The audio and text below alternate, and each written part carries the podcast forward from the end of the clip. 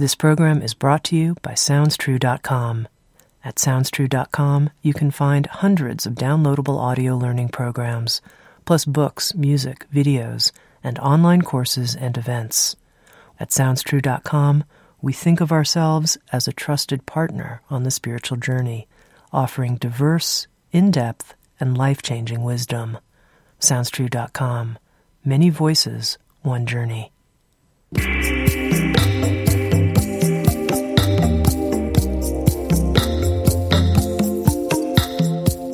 You're listening to Insights at the Edge. Today, my guest is Karla McLaren.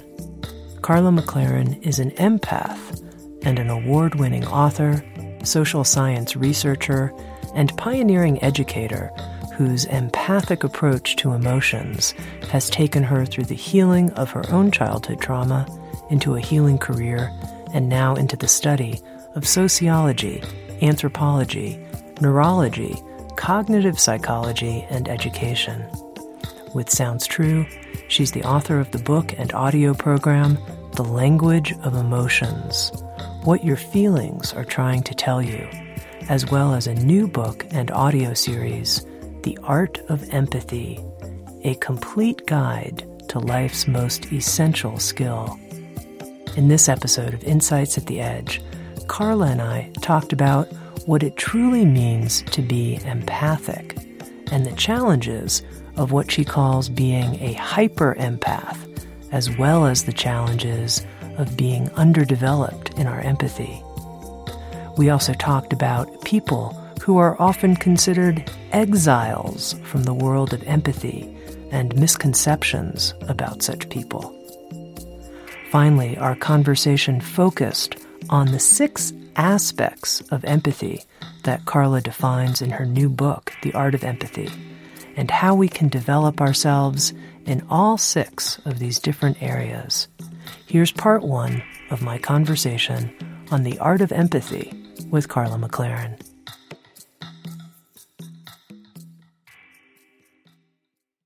Karla, it's great to be with you here in the Sounds True studio and to talk about your new book, The Art of Empathy. Welcome. I'm so happy to be with you again.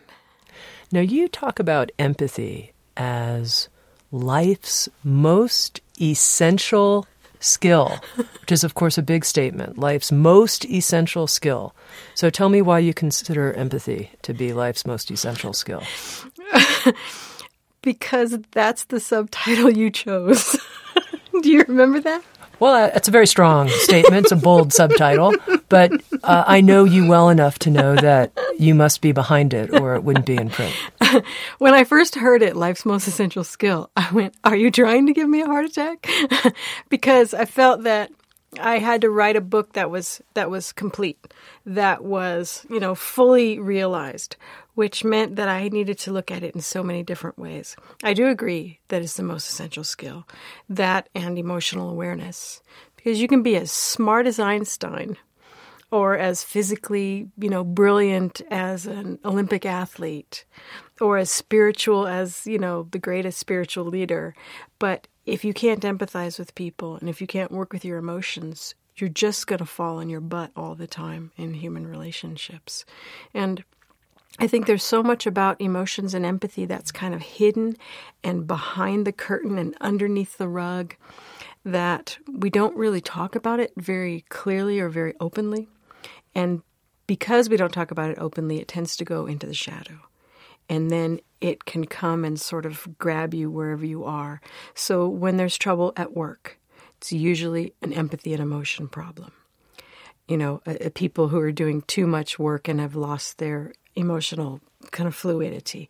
Uh, if you have trouble in government, it's usually an empathy and emotion problem. You know, a lot of it's about money, a lot of it's about that sort of thing, but how money is allocated, how things are seen as important is a part of our capacity to empathize. And as we've seen, you know, in the recent times in our government, empathy is a big problem. You know, that we, we get into our little camps and we see the other person as the other, as not us. You know, Democrats are not us, or Republicans are not us. Whatever they say, we have to we have to you know look at it with a tremendous amount of criticism and and scrutiny and a lack of empathy and and think of them as being um, against us. And so I look around at what problems happen with people and, and structures, and it's almost always emotional, is almost always empathic in in in nature. Okay, so I want to be really clear that everybody's tracking with us. When you use the word empathy, what exactly do you mean by that? I have it written in the book. It's it's very well, it's very well organized how I have it written. But empathy is our capacity to to receive and understand the emotional state of others and their perspective and what they would like to have happen next. It's our ability to really put ourselves into the place of the other and understand things from their viewpoint. And we do it all the time. For instance, you can't drive your car without having a really good empathic sense for the other drivers. But we don't call it empathy because, again, it's in the shadow, it's under the rug. So if you're at a four way stop with no lights and all the four cars have come at the same time, nobody's speaking to each other, but everyone is looking and making eye contact and they're all figuring out who's going to go right? I mean, there's tremendous communication going on, and it's emotional and it's empathic, clearly because people aren't talking. But that's how we um, that's how we we we dance with each other in the world is through this what um, anthropologists call the para um, paralinguistic signals, the things beyond and underneath and beside language.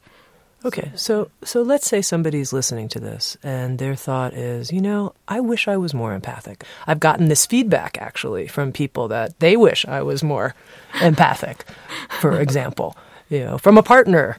What would be your suggestions to someone who finds that they fall on that side mm-hmm. of the equation? I wish I understood people better. I don't really get sometimes I'm in the room and it's clear to me that I have no idea what's going on with this other person. Mm-hmm. Mm-hmm. What I did in the book was to break empathy down into six discrete but connected, um, I call them the essential aspects.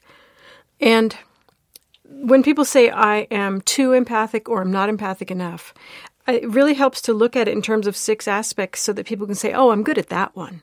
Oh, I'm really good at that one. But here's where I have a problem instead of I am not empathic uh-huh. because it's not actually possible to be completely unempathic. You have to be in a coma because you're always picking up signals from others.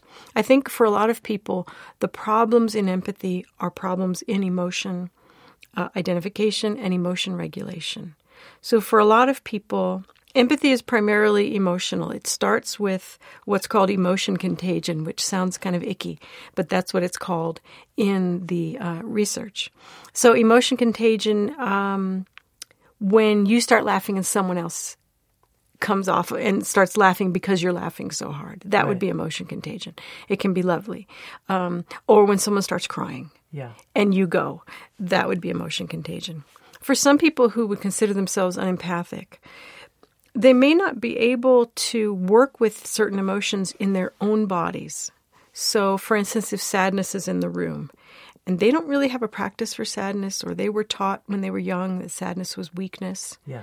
They may shut down simply because that emotion is not very workable for them. It's yeah. not very comfortable. Yeah. So uh, people would say, you know, in that situation, you're not empathic, right? And it could be, let's look at all the other emotions. Can they support when you when you're angry? Yeah. What about when you're happy? What about when you're feeling envious? right so so it's like to to articulate out exactly what's happening so that people can understand they have control and they have um, they have choices about how empathic they want to be yeah well this is very helpful uh, i think because you're you're bringing a lot of precision to a topic that as you say has been in the shadows or hasn't been looked at this carefully so i think it's really helpful so if you would could you lay out for me these six aspects of empathy and help me understand what they are because that might help me identify or the listener mm-hmm. identify which area is challenging for them. Mm-hmm. The six aspects and when I when I put them out for people, they sort of get overwhelmed as if there's going to be a test later. So I just want you to know there's not going to be a test later, and that you do all of these six aspects of empathy usually without even thinking. And the six aspects are the first one is emotion contagion, which we talked about. And I started with emotion contagion because that's where empathy starts. You have to be aware that there's an emotion in the room or that there's an emotion expected of you, or there's an emotion between you and the other person. There's something needing to be um, felt. And so that is where it starts. Uh, empathy is primarily an emotional skill. And is it fair to say that emotion contagion, this first aspect, is always happening? Always. So we may or may not be aware of it, but it's always happening. And what's interesting is when a lot of people talk to me about, I'm too empathic uh, how can I stop feeling the emotions of others? And I kind of back up and say, well, let's talk about which emotions. I think this is not an empathy problem. This is an, a specific emotion problem. And usually when we get down to it, I say, well, do you like laughing with people? Yes. Do you like going to sad movies? Yes. You know, do you like scary movies? Yes. So it's not that they're too empathic. It's usually that when there's a certain emotion in the room, it's almost always anger or anxiety then the person feels like that's too much. That's too much for me. And again, it's that situation of not having skills in your own body for that emotion. Mm-hmm. Sharing emotions is delightful. It's a wonderful thing. And we have a whole group of of professionals that we pay money to to to emote for us and those are actors. Mm-hmm. You know, if an actor can't transfer an emotion to us, he or she is a bad actor well, if a musician can't transfer emotion to us, if a poet can't transfer emotion, they're bad at their jobs. So again, it's in the it's in the background. We don't call these people emotion professionals or professional empaths. We call them actors and poets and you know musicians and literary writers, but we don't identify the emotion contagion.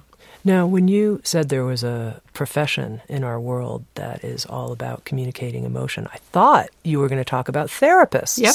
That that was the role that a therapist plays in our life. Uh, yeah. What do you think about that? Well, I think we go to therapists. Um, certainly, we can call them emotion professionals, but and everybody would sort of know that. Um, but I, a lot of times we go to therapists when we cannot work with emotions on in our own selves. Correct. And what's interesting is that it's a sort of, it's a secretive place.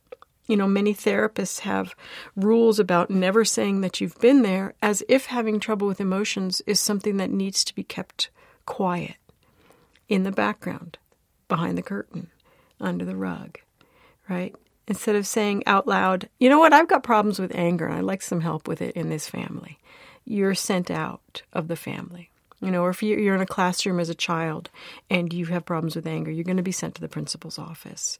When, when people have trouble with emotion, instead of understanding that we have emotions together as as community, the the emotionally intense people or the people struggling usually get pulled out and put into a separate place where it's sort of secret and shameful to be there.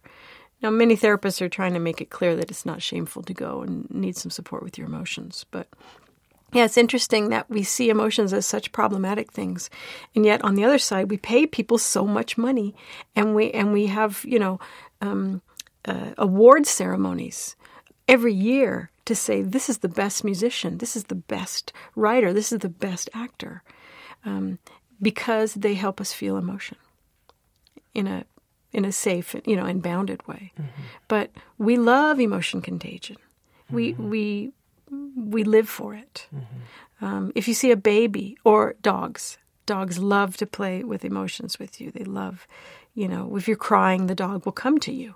The dog won't run away.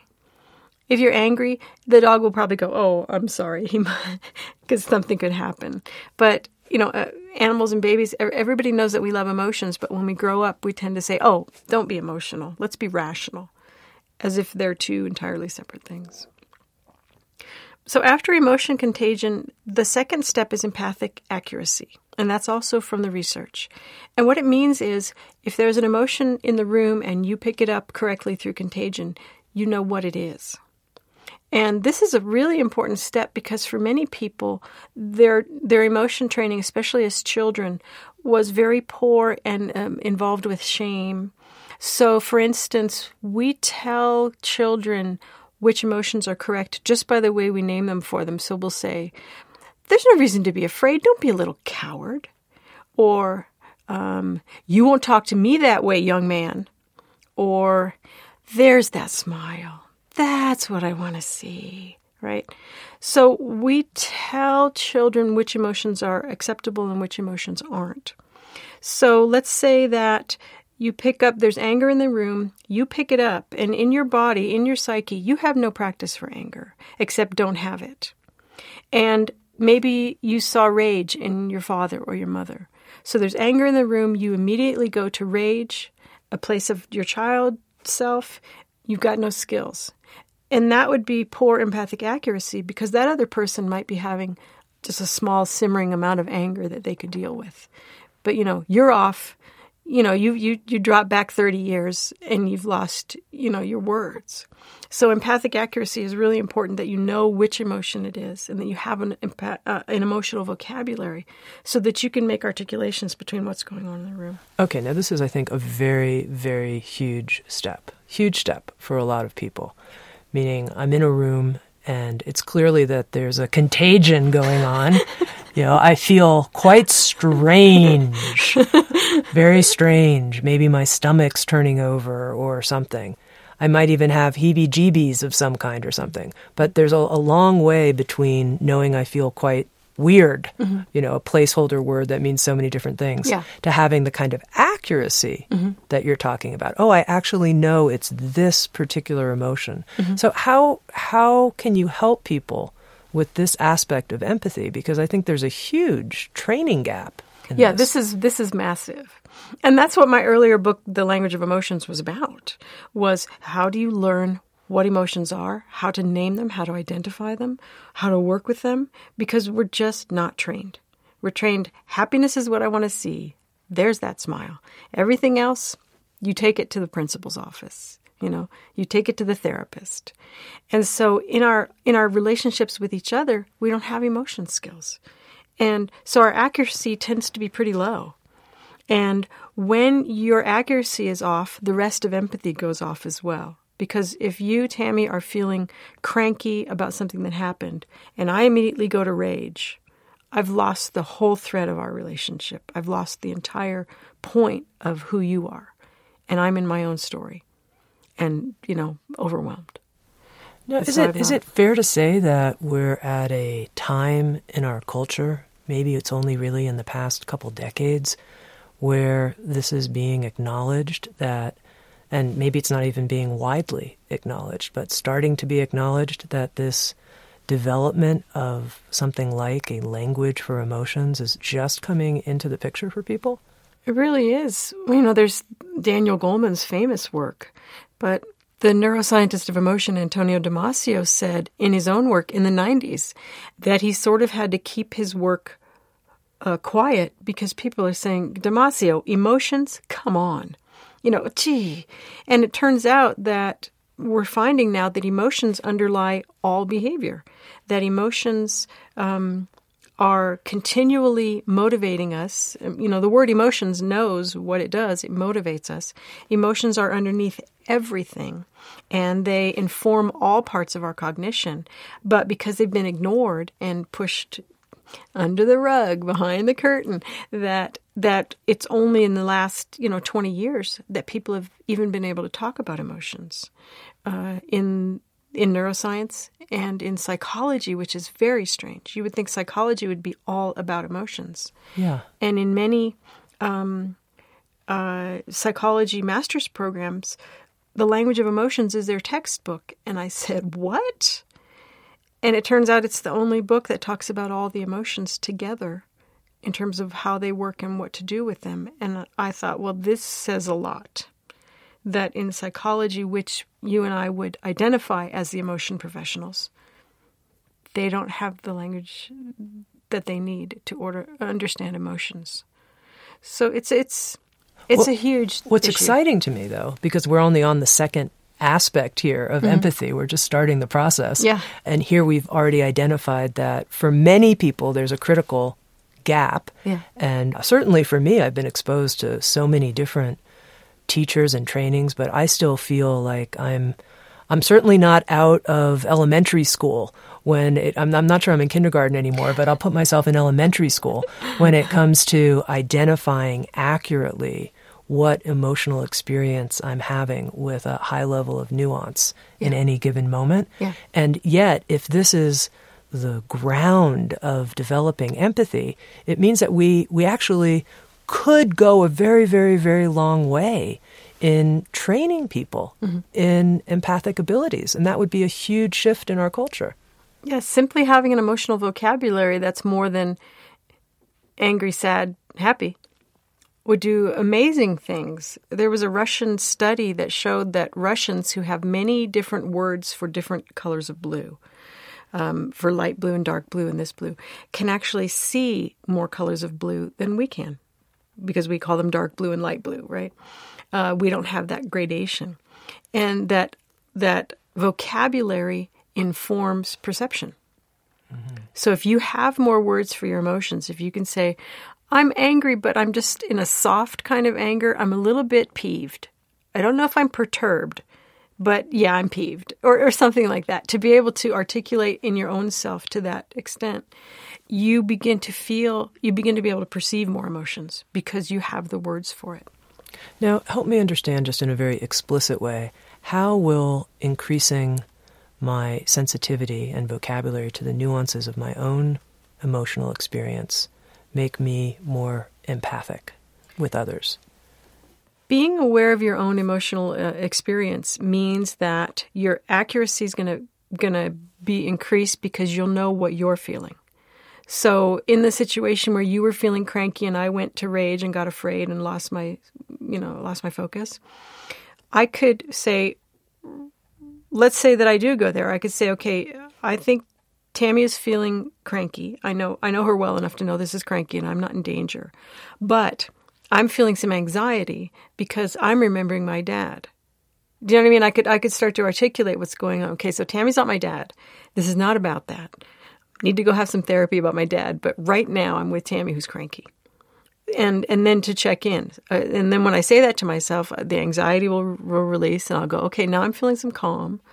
A little bit of fear, but it's not bad fear. You know what I mean? So it, this seems like a lot. It seems like a lot, but what I found is that having a, an extensive um, interior monologue really helps. And I can still be present with people, but just check in. How am I feeling? what's going on with me? Uh, why did I just seize up? What's happening? Because I think one of the things with empathy is it is a relationship. Mm-hmm. And you can't have a relationship if you don't know yourself very well. Mm-hmm. You're just going to, you know, do your parents' marriage, you know, part seven. Um, to know who you are is really an important part of empathic accuracy. And it's an important part of the next step, which is uh, emotion regulation. So let's say I pick up your crankiness in emotion contagion. Did you just happen to pick this as an crankiness? just you know just well, as, I mean you could have picked a, anything, but like I didn't want to say fine. grief. No, it's fine. I'm saying cranky because it's so nice for women to be angry. That's it's fine. Let's just let's just work with crankiness. I mean, it's a common enough experience that I yeah. have. It's fine. Or I can keep, say sadness. Let's keep let's keep going with it. Okay, good. Um, I can say I don't want to say fear, uh, sadness. Women are always sad. Let's have them be angry for a minute here. no, so I pick it up correctly with empathic accuracy. I know that you're cranky. Now, if I don't have a practice for crankiness in my own self, I'm accurate, I picked it up correctly, but I don't know what to do because when I get cranky, I start throwing things. Um, you know, I, I sort of escalate myself. Then I'm also lost in the empathic thing because now I'm in my my problem with anger.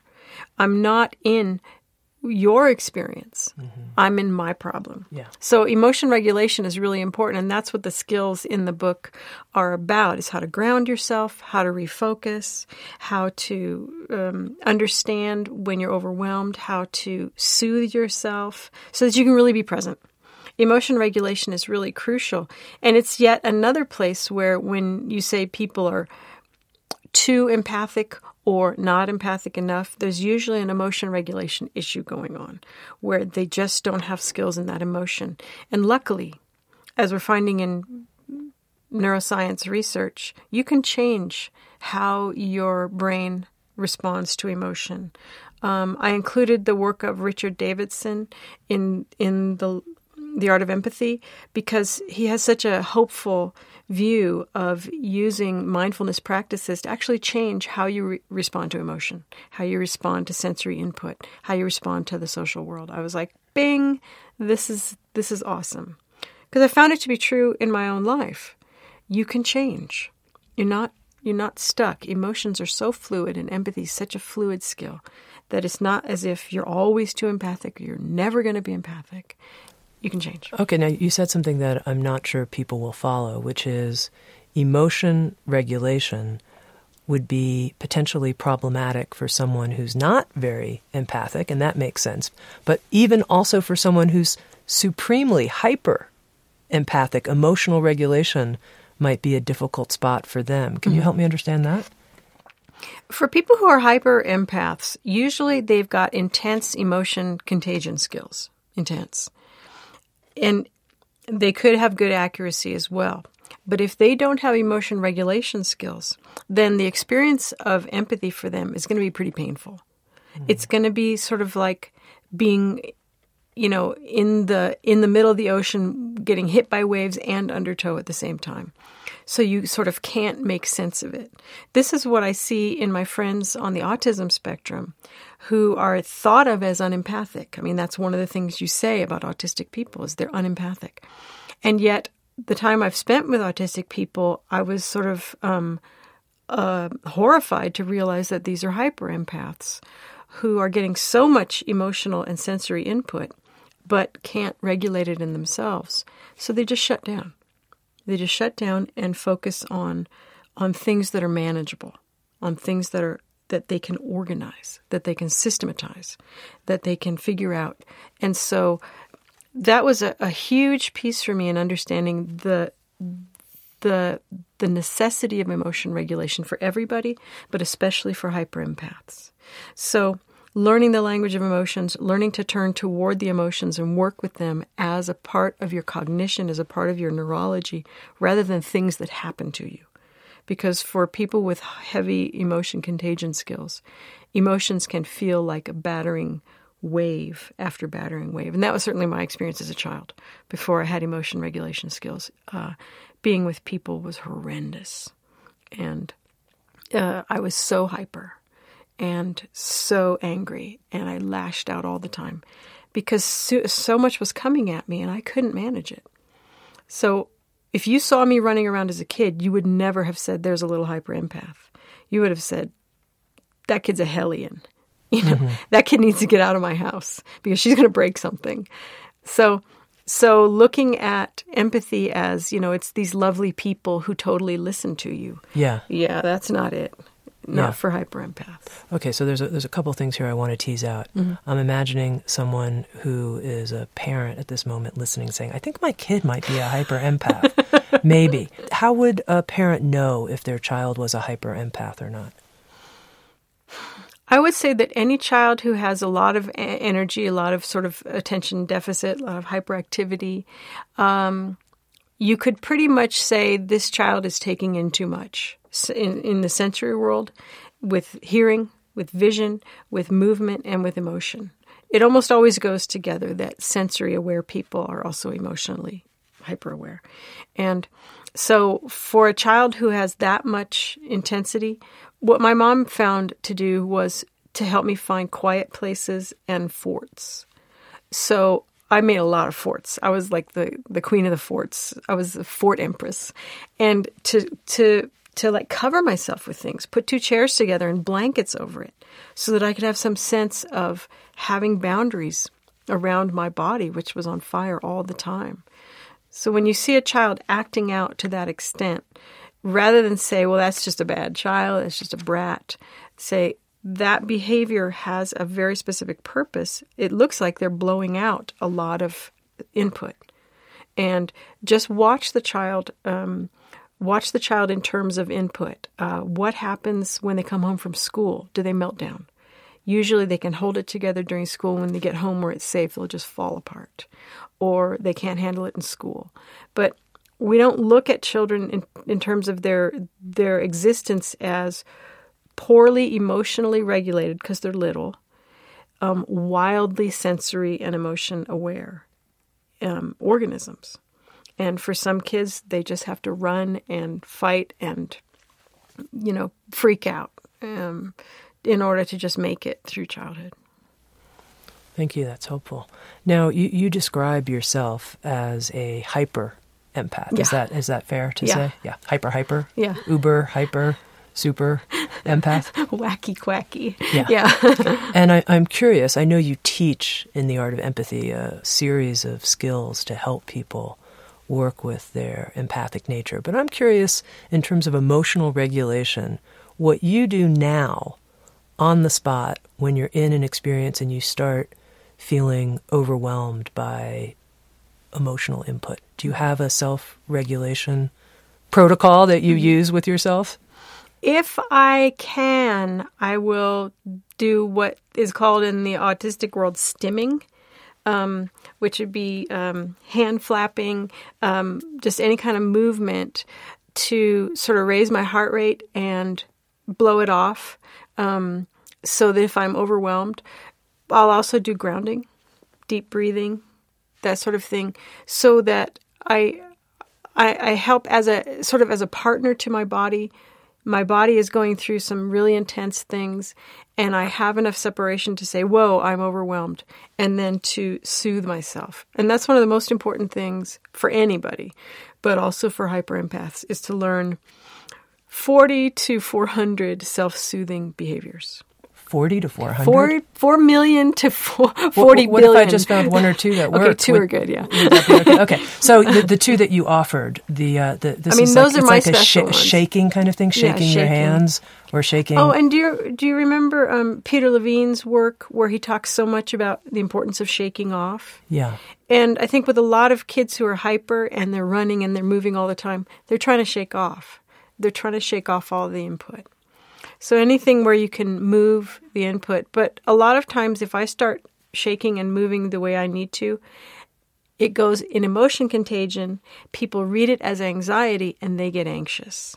yeah. Right. And for me, it is reducing anxiety. But for Yeah. them, that kind of movement would mean. So I've learned to, to be careful around other people because they don't, they read it in their own way. Yeah. Well, feel free to shake as much as you want here in the Sounds True studio. Yeah, the Karla. microphones are on, so I'll do the quiet fine. shake. It's, it's fine. Yeah. Okay. Now the the second technique that you use personally, you said, is grounding. Yeah. So can you tell me just quickly how do you do that, sort of on the spot?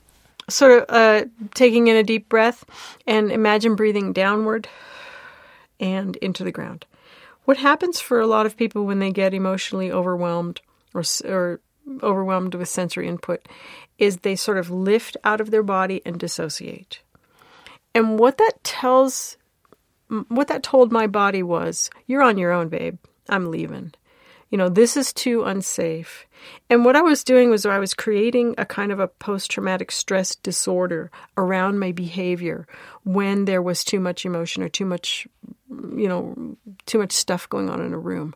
I would dissociate, which is, you know, a lovely survival skill. It's awesome. But if you do it as a matter of course, it is very hard to sort of live your life. And so I had to learn a skill that was integrating rather than dissociating. So for me, it is simply breathing and downward. Now, I had to learn this sort of step by step because my natural go to skill was to just leave and sort of float above my body. And, you know, I have entire years of my life that I don't remember. That I was Truly? just gone. Yeah.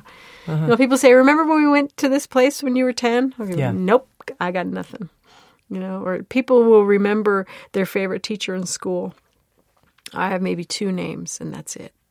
You know, I was dissociated most of my childhood because it was it was hard to be a kid and to have that many um, that much stuff coming at me that I couldn't control. And when I would speak my emotional truth in a situation, um, I mean, it's hard for adults to hear the emotional truth of a situation if they're hiding it uh, from another adult. It's pretty awful for them to hear it from a child, you know. So I would get called out a lot. And I realized it's just not worth it to speak the truth about what I see. so I didn't have a way to articulate. I didn't have a way to manage. So I just sort of left. You know, I was, I was gone most of the time.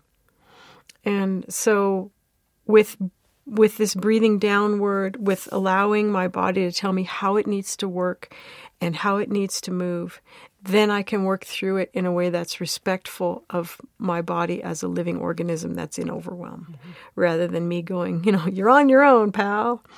Um, is to continually refocus and then check in. Well, what am I feeling? Anxiety. Well, what is the purpose of anxiety? Anxiety tells me that there's something coming that I need to get prepared for. Okay, so what what should I do? Right? Instead of I'm feeling anxious. Ah, it's horrible. I need to go drink, or you know, or get high. Um, but rather stay with the emotion.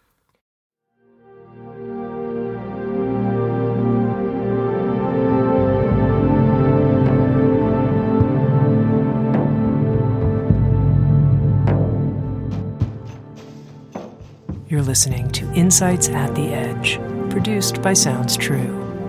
We welcome you to learn more about our collection of more than a thousand learning programs and receive two free gifts just for visiting us. Just go to soundstrue.com backslash free gifts. That's soundstrue.com backslash free gifts. And now, back to Insights at the Edge.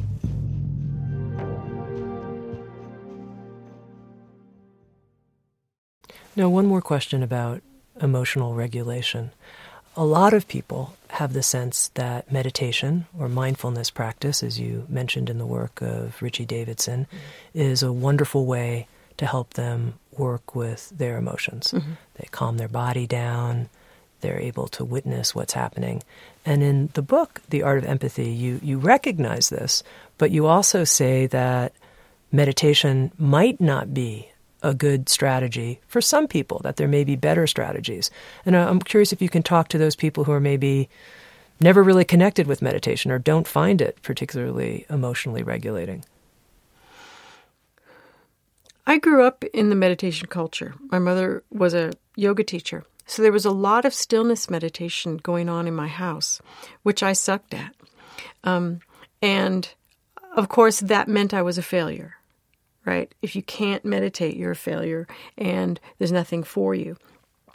But as I got into understanding that I needed to integrate, I started looking at what was happening in meditation. I looked at it empathically. What are they doing? What's happening with their bodies? What are they trying to achieve? And I found ways to do it in movement. So, um, our dear, dearly beloved late Gabrielle Roth was one of those people who found her peace in movement. And so that is it for me. My meditative practices allow movement and emotion to happen. And um, so I am definitely doing mindfulness, but it's just not stillness because my my body can't tolerate stillness. It's I'm I'm um, I'm a moving sculpture. Um, this is not going to slow down. um, and so I'm I'm I'm achieving the same things that mindfulness does, but doing it in a, a quicker way, I would say, and a way that's portable and you can do in at a second's notice. Because I notice for some people they will meditate in the morning to sort of set their set their bodies and then maybe again in the evening to clear up whatever happened during the day. But during the day itself, the meditative practice isn't really as as fluid as it could be. You know, you sort of have to sit in a place and you have to do this or that thing. You have to be away from people. And um, for, mine are very interactive so that if I'm in a situation and I need to get myself integrated immediately, I can do it.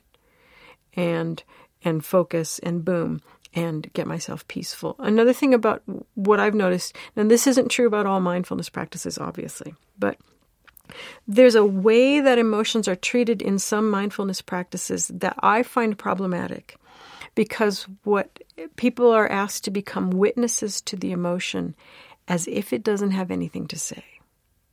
Right? So I see that I'm feeling anxiety, I'm going to breathe and just let it go. And that going up to that place, I'm I'm calming my body. I see that I feel the anxiety. I would say, stop there listen to the anxiety and work with it in a meditative way. So bring emotions into the meditative process and listen to them because they have so much wisdom. Um, I often say, you know, emotions uh, evolved over millions of years to make us socially successful primates. They are frankly smarter than any human who's ever lived. And listening to the emotions, you will find out the most amazing thing. And if you're taught to just witness them and watch them, you know, watch them go by down the river, you miss so much. Certainly, you're much calmer, right? That's an awesome thing. You've got this lovely self soothing practice. But my concern is that the emotions aren't welcomed in as a as a intrinsic part of spirituality and cognition and every part of our lives. Mm-hmm. Okay, let's go to the fourth aspect. The fourth is perspective taking. And that's also from the research. Perspective taking is my ability to look at the world from your perspective, not mine. What would you want in this situation? How would it work for you? And one of the ways to do perspective taking is just to ask the person, how would it work for you? But if you don't have these first three skills, you know, worked out in your own self, it's going to be very hard for you to take the perspective of someone else, especially if your empathic accuracy is poor. You won't be able to take the perspective because you'll be in the wrong emotional, you know, room. You'll be in another room down the street. You won't be with the person with what they're doing. If your emotion regulation is poor, you won't have the, the, the spaciousness and the, the willingness to go and take the perspective of the other because you'll be in you know a four alarm fire of emotional difficulty in your own self. So perspective taking is a really important thing that um, that helps you really look at the world from the position of the other. Okay i want to ask you a question about this. Sometimes i've found that it's hard for me to take the perspective of another person when there's nothing in my own experience that relates to what they're going through. Mm-hmm. It's just so different than it. If I have something inside that I can connect to, like, yeah, I've been through something like that, yeah. I can get it. But yeah. when I don't, like something's happened to them that just nothing in my experience is like that. How can you help me take someone's perspective in that kind of situation? Mm-hmm. I think that's the time when it's important to move into a dialogue with them because they've got a piece of the world that you don't have. Yeah. And one of the most important things that you can do to increase your perspective taking at any point in your life is read or watch fiction. Fiction, storytelling, um, reading stories to kids, watching movies. This helps your perspective taking, um, it, it helps you increase it. And so if you find that, that there's a certain kind of person that you cannot take their perspective. I would say this is the place where practice is. Right? This is the place where empathic practice is. So a lot of times like it's also the shadow. Right? The things that we can't see are often things that are we don't allow in ourselves. So I will go into communities of people that I don't agree with and become an insider in order to understand what's going on. I go into lots of very troubling communities because I'm like, wow, I don't understand them. And I don't think anybody should because they're terrible people or something like that, right? Um, or they're so weak. You know, any anything where, where someone I just I refuse to understand them or I can't understand them.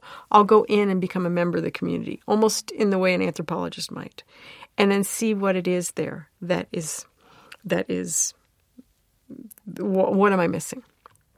But I mean, I think when we can't understand someone, that is where practice happens. So, how might you take the perspective of someone, let's say, who's suffering? Just a person who comes who's suffering in a certain kind of way that's totally outside your experience. You've never you've never suffered like that. You, mm-hmm. It's even hard to imagine that kind of suffering. Mm-hmm. Well, with care, I would just listen just listen. I mean, some people don't want to talk about it. And if the person doesn't want to talk about it, then we'll just do something fun. We'll laugh and play until they want to. Or we'll sit and have coffee or whatever it is that they would like to do. But when someone's suffering, I see them as a living shrine. Mm. You know, some and, and and a shrine or an altar for me are places where things that have been made unsacred go to be made sacred again. So if someone's suffering, there's a lot of unsacredness that is trying to be made sacred in in the in the totality of that person. And so I become um, I don't know if you've been around dogs who have been um, abused or horses who are skittish, but there's a way that you have to like sort of calm your body down mm. and just make space and pretty much tell the dog or the horse, I don't need anything from you and it's all going to be okay. And then usually the dog will come right up to you. You know, the horse will be like, "Oh, do you have a carrot?" You know, they'll they'll totally read that you're you're not out to get them. The same thing with people who are suffering a great deal is I just get into sort of a sacred space with them and slow down and just wait and know that that I'm in the presence of sacredness uh, that is trying to occur. Okay. The next aspect of empathy. The next aspect is the big one where we would say this is called concern for others. And this is the place where we would say that person's not empathic because they're not showing a concern for us. They might be able to take our perspective, but it looks like they don't care. So it might be a person who says, Look, I know you want more money um, for this job you're doing, but I don't think that's realistic. You know, and, and, and the, the message you might get is not realistic. You, I don't like you. You know, oh, what do you mean not realistic? I think it's realistic. I never would have asked for it. Do you know when someone doesn't show concern for our position, we would identify them as unempathic. Oops. All the rest of the I think I think I might be unempathic. okay, let's keep going. let's keep I, I, obviously, I need to focus on this aspect of empathy. Now, on the other side of concern for others, people who show us concern for others can be um, wolves, wolves in sheep's clothing because they figured out that if I just show concern for you, I can pretty much get away with anything. So, concern for others is a very interesting place. So, for instance, con artists uh, have figured out how to yeah. take your perspective and show you a lot of concern so they can get you to do whatever the heck it is they want. Yeah. Right? Manipulative people who are good at it. Um, abusers can show fake concern for others. And um, um, who's that? Uh, Bernie Madoff Everyone thought he was the most lovely man ever because he made everybody feel witnessed and welcome and loved and wanted, and it, it was not true. So, concern for others is something that you sort of have to teasel out. A lot of times, people who don't show concern for others are fine with their empathy, but they're, they, they just need to tell you how it is. They just need to be honest and straight with you. And I actually prefer those people to the ones who show a lot of syrupy concern for others, right? I'm like, really? What are you trying to do? You trying to manipulate me? Yeah. Like people who use your name in the middle of a conversation. Yeah. Oh, or they try they touch I know exactly you what you arm. mean, Karla. Yes. And Tami, what do you think about that? And I'm like, uh oh, here we go. Yeah. You know, um, or people who touch you on the arm in the middle of the conversation. Yeah. And you're like, I didn't, I didn't come toward you. What's going on? Yeah. Is they're trying to create a connection where one doesn't exist. So, so this is an area that's really interesting. And what is most interesting in the research is what they're saying is healthy shame, which is your capacity to monitor your own behavior and make sure that you're not hurting yourself or others. Healthy shame is crucial to concern for others. So, if you have healthy shame, you will tend to show a healthy and appropriate concern for others because you're not trying to manipulate them. If you don't have healthy shame, if your shame is like twisted or or uh, unfocused or un, uh, immature, you won't have the shame that would say, "I don't need to sell this person a car that they can't afford. I don't need to get this person to sign up for my you know multi level marketing. Um, I don't need to use this person for whatever my ends are." If you don't have healthy shame, you will tend to be a manipulator. You will tend to not have functional or worthwhile concern for others. So it's a very interesting area. Okay, so I get the pitfall, the yeah. manipulative con yeah. artist side. And I uh, I definitely get the side that says I take your perspective, but sorry, Charlie. Yeah. What is this other thing that is concern for others, where I actually really care? Yeah. How do I make that step to really caring if instead I'm just kind of like, well, you know, I get it, but it's kind of your problem. Mm-hmm. Mm-hmm. I get it, but it's kind of your problem. I don't know if that's not concern for others. because there's a way that I can have so much concern for you that I will do things for you that you need to learn how to do yourself. If if you know what I'm saying. It would almost be pity. It will be there will be too much. Um, uh, uh, let me think of a situation. This is f- for people who are very empathic. Sometimes their concern for others goes on, you know, it goes on overdrive. And they see that this person needs something to eat and that person needs to be left alone and that person needs a book and this person needs a blanket and it's four hours later and they never ate lunch it, if you hear what i'm saying Yeah. there's so much concern for others that that they lose sense of their own selves Yeah. so for me, concern for others is this very um, almost like a like a Tai Chi Aikido place where you really have to get into a balance with it, and it's something I have to do a lot, especially anybody who has a family, anybody who's in a relationship with people who are having difficulties. The concern for others can get that's where empathic burnout can happen. It's where it's like, oh, I don't have anything left for you. Sorry. Um, and so the the the key to that is concern for self. Okay, so I'm going to ask this now one more time because actually you're pointing out some really important things. Yeah. I definitely see in people who are hyper empathic that they're over concerned with others. And I definitely get this manipulative con artist archetype too. But I'm curious, what would you consider the healthy expression The of concern, appropriate concern for, others? for others. Yeah. to follow their clear signals, understand what would work for them, and within the within the within your capacity to give, to provide that for them. And that's that's a lot of steps, right? For instance, um, when we talk about the final step, which is perceptive engagement, um, uh, sometimes the most empathic thing to do is nothing.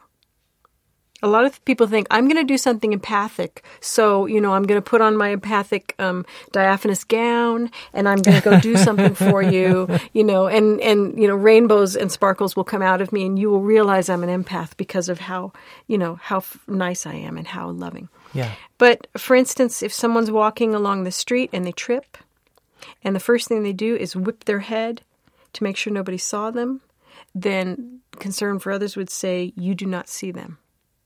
Right? You turn away immediately and, like, look at that bird. Wow. Until they have recovered. Because what they're signaling to you is that it's more, they're more concerned about the shame of being seen than that they maybe hurt their leg or they or they stub their toe. For them, the most important thing is not to be seen. So your job as an empath is not to see them, right? And I think that's that's the point with concern for others is is not um, there's not a recipe for it. It is completely dependent on the person and the situation and how you're feeling at the time. I mean, sometimes I'll go to the the Safeway to go grocery shopping, and there's people around and they always seem to need something. For some reason, whenever I'm in a store, people think I work there no matter what I'm wearing, and they ask me where stuff is. And so usually I know, so I take them there. And so people are always wanting to in- interact. And so I check in with myself and see how do I feel when I go to Safeway. And if I don't feel like I have the energy to help people, then I look at concern for me and I don't make eye contact. Right? And some people don't know they have that option. They go to Safeway, everybody needs them, and they do what they can to help every single person. Right? But there's not that there's not that awareness that concern for others can also coexist with concern for self. And a- another piece I want to add about concern for others is sometimes what people ask for and what they think they want is not actually what would be the best thing for them. So let's say somebody comes to me at work and says, I am on a deadline and I can't do it. Can you please finish this project for me? And I've got a whole desk full of stuff and I could do it, but I have to say, this is the fifth time that she's done this. And she's done it to other people. And this is a big issue in the workspace. So, sure, I could take that. But my concern for her would be we need to talk about this. We need to have an intervention. Let's, let's talk about what's really going on, right? And that might feel really awful to her that might feel like, wow, you weren't empathic with me at all. But I don't agree because this has this is causing a lot of trouble and it's just going to get worse. So my concern for her would not look empathic, if you know what I'm saying. Mm-hmm. It wouldn't look nice. Okay, well, I'm going to ask this just in a very direct way before we move on to the final aspect of empathy, which is you know my partner, uh, Julie, and she is in our family considered the hyper empath, and I'm considered the kind of empathic person, sort of.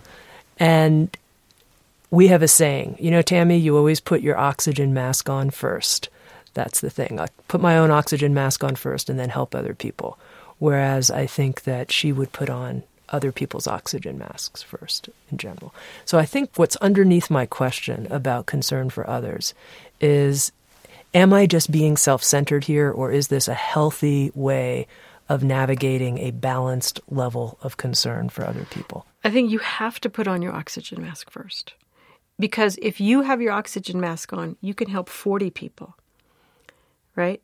If you put other people's oxygen masks on, maybe you can get four or five done, then you're going to pass out. Then they all have to come and put, eh, you know, and then there's these 30 people back there who can't get helped because now everybody's um, rescuing you, right? You have to put your mask on first. And that is the hardest thing with empaths because empathy is about the other. To be really good at empathy, you really have to understand the needs and the and the experience and the emotions of the other.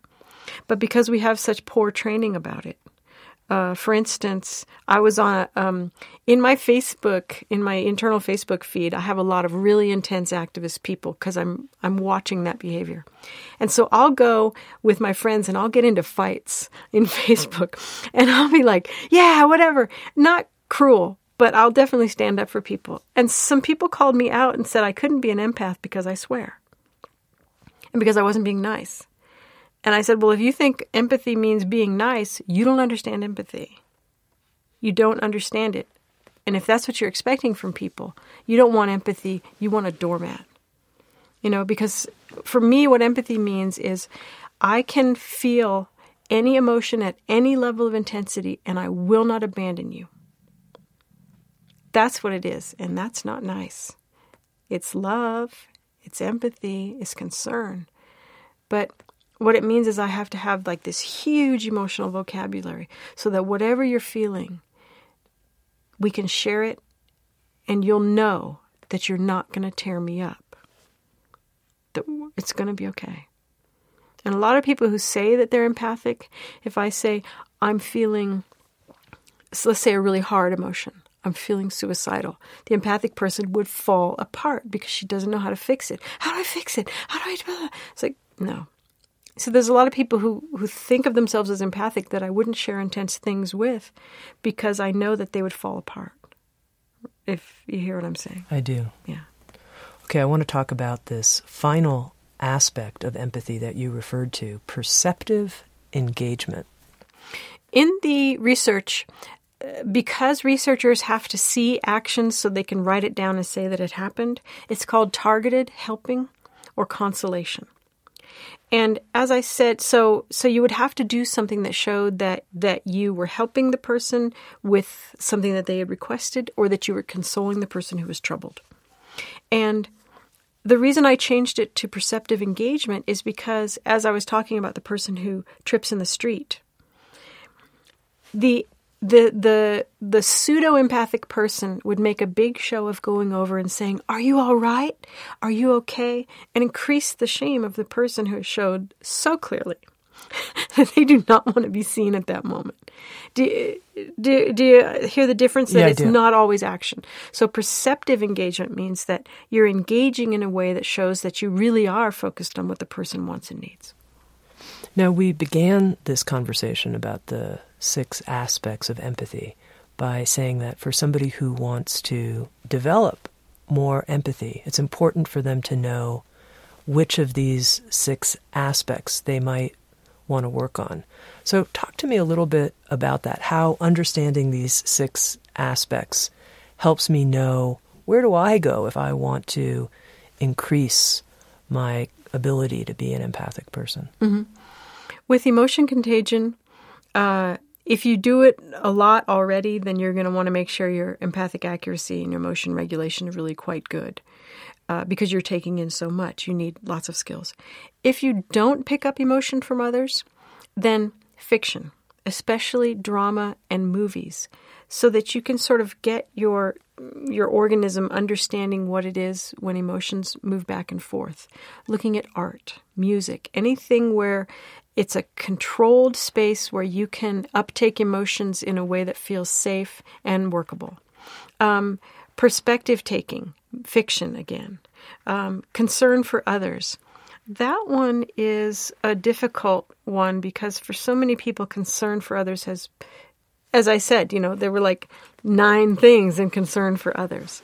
And that's something to look at um, in terms of um, therapy sometimes if you just cannot muster concern for others. But also, a lot of our talk, especially for women about concern for others, is give up your life. And so, a lot of women have a very conflicted relationship with that area. Um, for the rest of them, you know, the, the skills in the book uh, I talk about specifically. If you have trouble here, let's look at this. You know, if you have trouble there, let's look at this. And using Richard Davidson's work as well talking about the way that your brain can change. That each of these things, even though you feel like, okay, this is just who I am and this is how it is and I'm stuck, is actually not true. You can definitely make changes to each of these areas.